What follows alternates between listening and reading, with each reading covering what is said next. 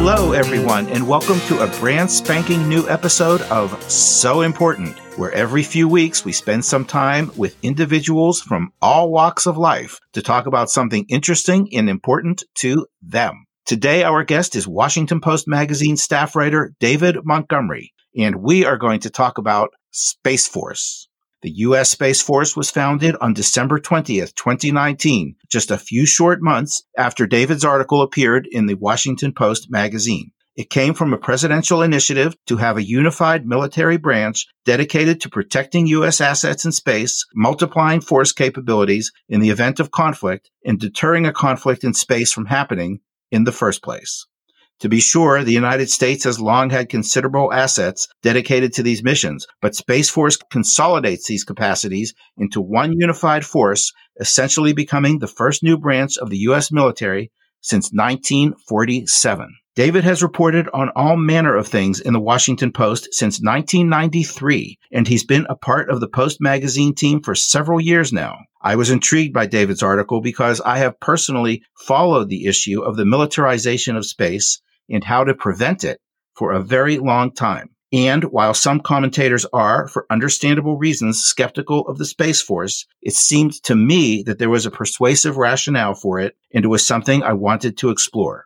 And that brings us back to David, who did such an excellent job bringing all points of view to the table. So, David, let me welcome you to the show. It's great to be here, Monty. Thank you for inviting me. Well, absolutely. And before we dive into the topic, I'm wondering if you could tell us a little bit about yourself. And my first question is what led you to a career in journalism? I was always interested in writing, and I realized quickly as a student that I didn't have a great aptitude for fiction, um, and I was drawn to nonfiction feature writing, sort of uh, not necessarily hard news, just the facts, ma'am, but trying to tell true stories in very um, artful, literate ways. And I have been attempting to do that since the beginning of my career with varying levels of success. But it's um, it's been very satisfying trying to trying to um, sort of illuminate subjects that folks don't know about or put voices into the discussion that folks don't often hear from and that's really what I love doing. Uh, you have a luxury that many of your colleagues envy probably a little bit, which is the ability to delve into all manner of things in your current position.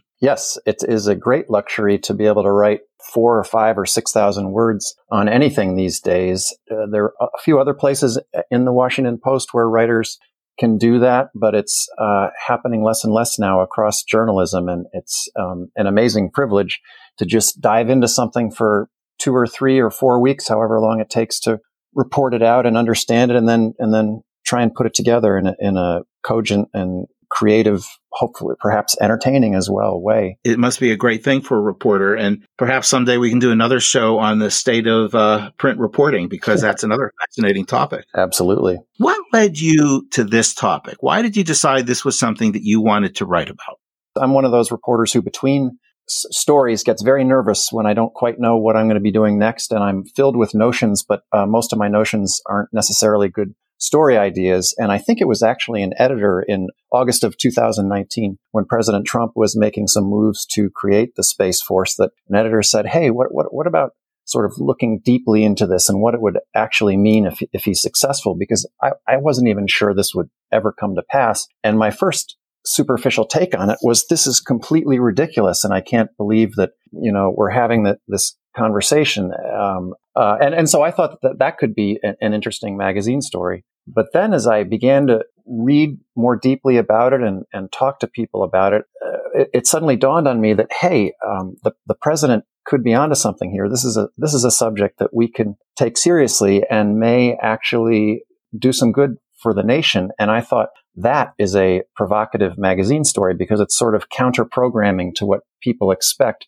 Uh, there, there are, are, many people who, who think there's something nonsensical, wacky, unnecessary about this, or, or they're even threatened by it. And to write sort of against that, I thought could be very interesting. And I felt as though I was coming this in great good faith because I had entered it with the opposite point of view and completely changed my mind as I as I did the reporting. So let's talk a little bit about what the Space Force is and how it became uh, a priority, how it got on the president's radar, and the subsequent events that actually led to it becoming uh, the law of the land.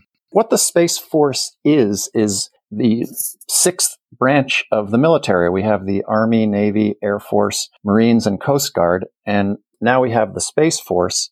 For many people, including me, it, the idea sort of came out of the blue, but it turns out that within think tank circles and in various corners of the Pentagon, um, smart people have been thinking about space and military space for a long time, for at least two decades or more. And I trace the origins of the idea all the way back to 2000 when Donald Rumsfeld, before he became George W. Bush's Secretary of Defense, he led a commission on national security and space. And they said that at that time, the, the, the United States was close to being vulnerable to what they called a space Pearl Harbor, which is a sneak attack, a sudden sneak attack that could take out space assets and really cripple the country. The United States currently has about 900 satellites out of, I think there's a total of 2,100 satellites orbiting the Earth. And they have come to be vital to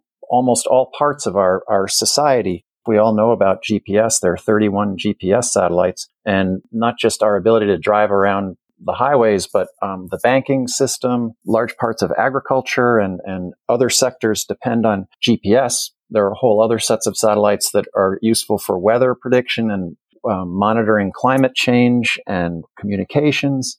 And then on the military side, our, our armed forces have come to really depend a great deal on satellites for not only warning about the, the launch of potentially the launch of nuclear weapons elsewhere in the world. But whenever our forces are in battle in a, in a, around the world, there are satellites that can detect because of infrared uh, uh, heat, heat, signals. They can sort of tell within a theater of battle if a missile has been launched, and, the, and, and American forces can be warned very quickly if they're being threatened.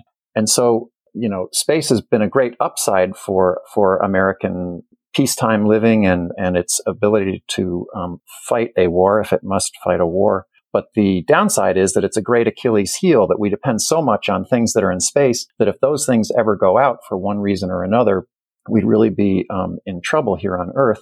And for decades, we didn't have to worry about that because all those satellites were floating around so high in the air that they were really not under any sort of threat until the early 2000s was the first time another country that, that, happened to be the Chinese demonstrated the ability to shoot down a satellite. They used a missile to shoot one of their own out of commission weather satellites. And American security officials took that as a demonstration that China now had the ability to take out satellites if it wanted to. That was in about 2004. And much more recently, in the last several years, India has demonstrated the same capability and China has demonstrated the ability to send a, a, a, device much higher than that weather satellite. They sent something that almost reached the level where our most important satellites, the ones that are about 22,000 miles above the Earth, the ones that are looking out for a, a nuclear missile attack, China sort of developed, demonstrated the ability to send something almost as high as those satellites, which got people very nervous. And, in the meantime, Russia has, has just in the last year or two d- developed the ability or at least shown the ability to have satellites that can maneuver around other satellites. They sort of creep up close to one satellite. And the worry is that what if they start bumping into satellites? So taking this all together, it showed that there was a potential vulnerability, however remote, because right now we're not at that level of hostility with any, any great power. But when an asset is so vital and it's undefended, people realized that we had to start thinking about that as a potential weakness. So Donald Rumsfeld issued this report back in, in early 2001 about potential for a space Pearl Harbor. We all know what happened about nine months later on 9-11, and it was something completely different. It was hijackers with box cutters that launched the 9-11 terrorist attacks. It was not a satellite warfare, and, and the whole idea of a space force or space defense sort of got pushed to the side for more than a decade as, as, as we um, became very worried about the, the war on terror. And folks who have continued to be concerned about space make the argument today or in the last couple of years that we took our eye off that ball. So in, in the last three or so years, there's been a push to revive all of that thinking and um, strategizing about what to do to defend our space forces. And it should be said that the Air Force has had thousands of, of space specialists working on this problem going back to the, the Obama administration, certainly, and probably administrations before that. There's been an entity within the Air Force called the Air Force Space Command. So we have had space operators working on this problem and thinking about defending our assets. What's new and what the Space Force is, is it sort of represents a maturation of these defense impulses.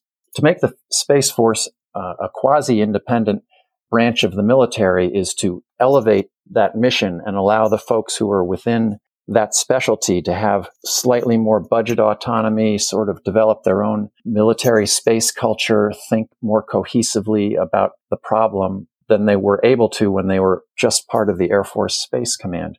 There are two lines of skepticism that you hear from those who have some concerns about this. One is we already had a lot of this stuff in place. What do we really need a space force for?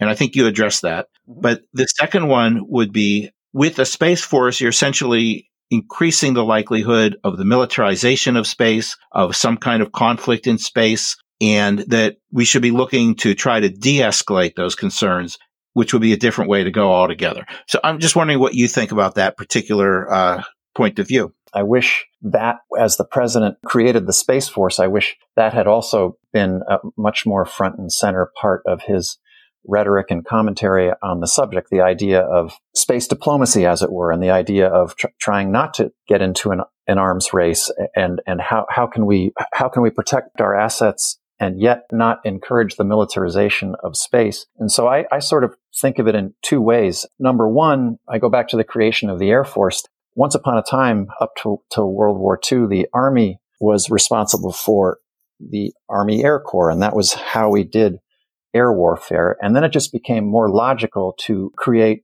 an air force. And I don't think creating the air force necessarily meant that we wanted to create an air arms race. I, I may, may be naive, but I think you can rationally, logically say that a space force would make us better at defending our space assets.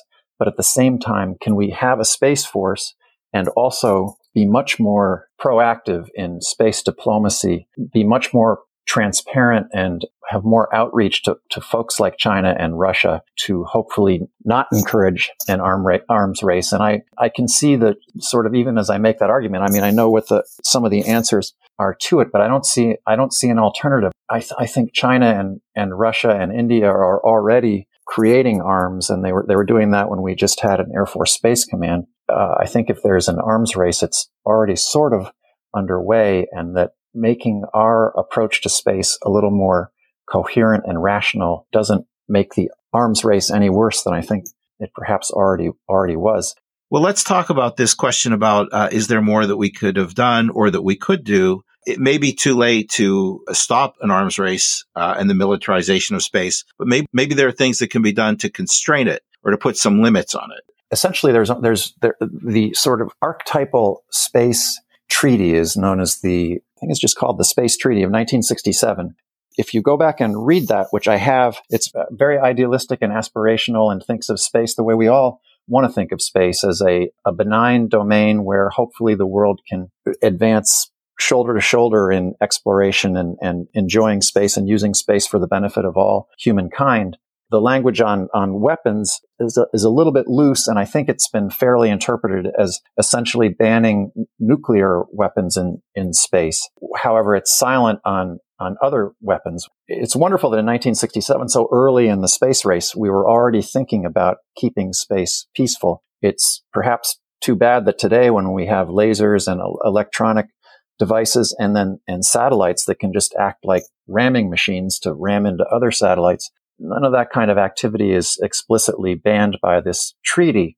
The Russians and the Chinese have proposed treaty language that the United States has always rejected, and the United States gets criticized for it. The explanation that, as I understand it, is that the Russians and the Chinese want to uh, ban things that they don't already have, and the United States' approach has been to argue for more quote unquote transparency. In other words, let every country show their cards on, on what exactly their space assets are. And when you ask defense officials as I have what are some examples of transparency. They're somewhat few and far between. So I, am not sure that we're we are proposing any better solution than the Russians or the Chinese. But the one example they do give, which I think is legitimate, is there's a website that's called spacetrack.org, which is where the Air Force is tracking every single human-made object orbiting the Earth. And so it's sort of open for anyone to look at all the satellites and assets that are up there, including all the space junk, which is which is a